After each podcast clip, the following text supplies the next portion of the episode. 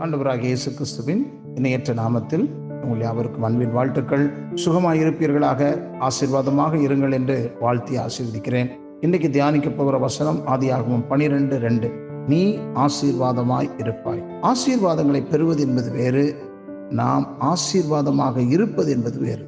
ஆசீர்வதிக்கப்பட்டவர்கள் என்பவர்கள் வேறு ஆசீர்வாதமாக இருப்பவர்கள் என்பவர்கள் வேறு. நாம் தேவனுடைய ஆசீர்வாதங்களை தேடுகிறவர்களாக மட்டுமின்றி நாம் பிறருக்கு ஏதாவது ஒரு விதத்தில் தேவனுடைய ஆசீர்வாதங்களாக இருக்க வேண்டும் என்பதே தேவ விருப்பம். அதாவது நம்முடைய ஐக்கியம் நம்முடைய உறவு நம்முடைய தொடர்புகள் ஆகியவற்றை பிறர் தேவனால் தங்களுக்கு கொடுக்கப்பட்ட ஆசீர்வாதங்கள் என்று எண்ணும் அளவிற்கு நம்முடைய வாழ்க்கை நிலை உயர வேண்டும். ஆபிரகாமுக்கு தேவன் கொடுத்த ஆசீர்வாதங்கள் ஒன்று நீ ஆசீர்வாதமாய் இருப்பாய் என்பதாகும். தேவனுக்கு நம்மை முழுமையாக ஒப்பு கொடுக்கும்போது தேவன் நம்மை ஆசீர்வதிப்பது மட்டுமன்றி அநேகருக்கு நம்மையே ஆசீர்வாதங்களாக விளங்க செய்கிறார். உதாரணத்துக்கு எடுத்துக்கொள்வோம்.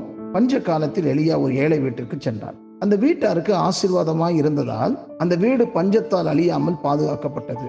சூனேம் ஊருக்கு சென்ற எலிசா அங்கே ஒரு குடும்பத்திற்கு ஆசீர்வாதமாய் இருந்தார். எனவே அத்தகைய மனிதனுக்கு சௌரியமான ஒரு தங்கும் இடத்தை கட்டி கொடுக்க அந்த குடும்பத்தினர் விரும்பினர். இன்னொரு உதாரணத்தை கூட பார்க்கலாம்னா யோசேப்பு அந்நிய தேசத்தில் அடிமையாயிருந்தான் ஆயினும் தேவன் அவனையே ஒரு மாபெரும் ஆசீர்வாதமாக அந்த தேசத்திற்கு கொடுத்தார். எனவே அந்த நாடு அழிவிலிருந்து தீங்கிலிருந்து பஞ்சத்திலிருந்து தப்பியது. அது மாத்திரமல்ல இவன் கொடுத்த ஆலோசனையினாலே அந்த தேசம் முழுவதும் பஞ்சத்தில் போஷிக்கப்பட்டது என்பதை நாம் சரித்திரங்களிலும் பார்க்கலாம் வேதாமத்திலும் பார்க்கலாம். பாபிலோன் அரண்மனையில் தானியல் தேவனுடைய ஒரு ஆசீர்வாதமாக விளங்கியதால் தேவனுடைய நாமம் பாவம் நிறைந்த மக்கள் மத்தியிலும் மகிமைப்பட்டது. விக்கிரக ஆராதனை நிறைந்த பாபிலோன் தேசத்திலே அவன் பக்தி உள்ளவனாக விளங்கினான். அவன் பிறருக்கு ஆசீர்வாதமாக இருந்தான்.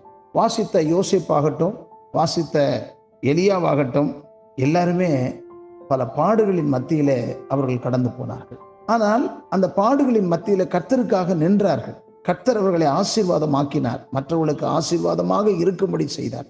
தேவனோடு நமக்கு ஐக்கியமும் அன்பும் எந்த அளவுக்கு பெறுகிறதோ அந்த அளவிற்கு தேவன் நம்மை பிறருக்கு ஆசீர்வாதமாக இருக்க செய்வார். நாம் வீட்டிற்கு பிறருக்கு சபைக்கு சமுதாயத்திற்கு தேவனுடைய ஆசீர்வாதங்களாக விளங்குவதே பரிசுத்த வாழ்வின் நிறைவாகும். நீங்கள் யாருக்கு ஆசீர்வாதமாக இருக்கிறீர்கள்? ஆண்டவரை ஏற்றுக்கொண்டு எத்தனையோ நாட்களாக தேவ ஆலயத்துக்கு வருகிறீர்கள் தேவனை துதிக்கிறீர்கள் தேவ காரியங்களிலே ஈடுபடுகிறீர்கள் நாம் எத்தனை பேருக்கு ஆசிர்வாதமாக விளங்குகிறோம்? சிலர் தங்களை தேவன் மிகுதியாக ஆசீர்வதித்திருப்பதாக சொல்லுவார்கள்.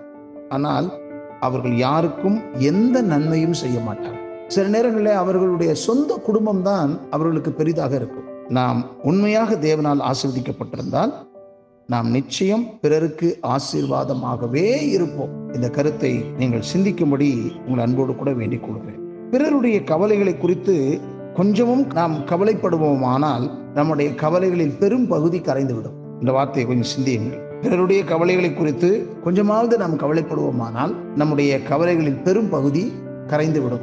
காணாமல் போயிடும். ஒன்றுமில்லாமல் போயிடும். ஆகையால் நான் எனக்கு ஆசீர்வாதமாக இருப்பதை பார்க்கிலும் பிறருக்கு ஆசீர்வாதமாக இருக்க கர்த்தர் விரும்புகிறார்.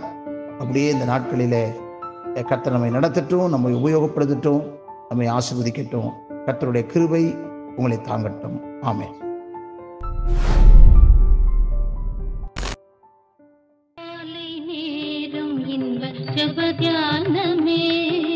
கருணை பொற்ப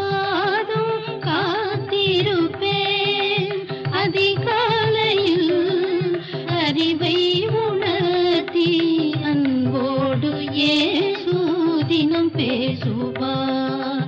காலை நேரம் இன்ப ஜபத்தியானமே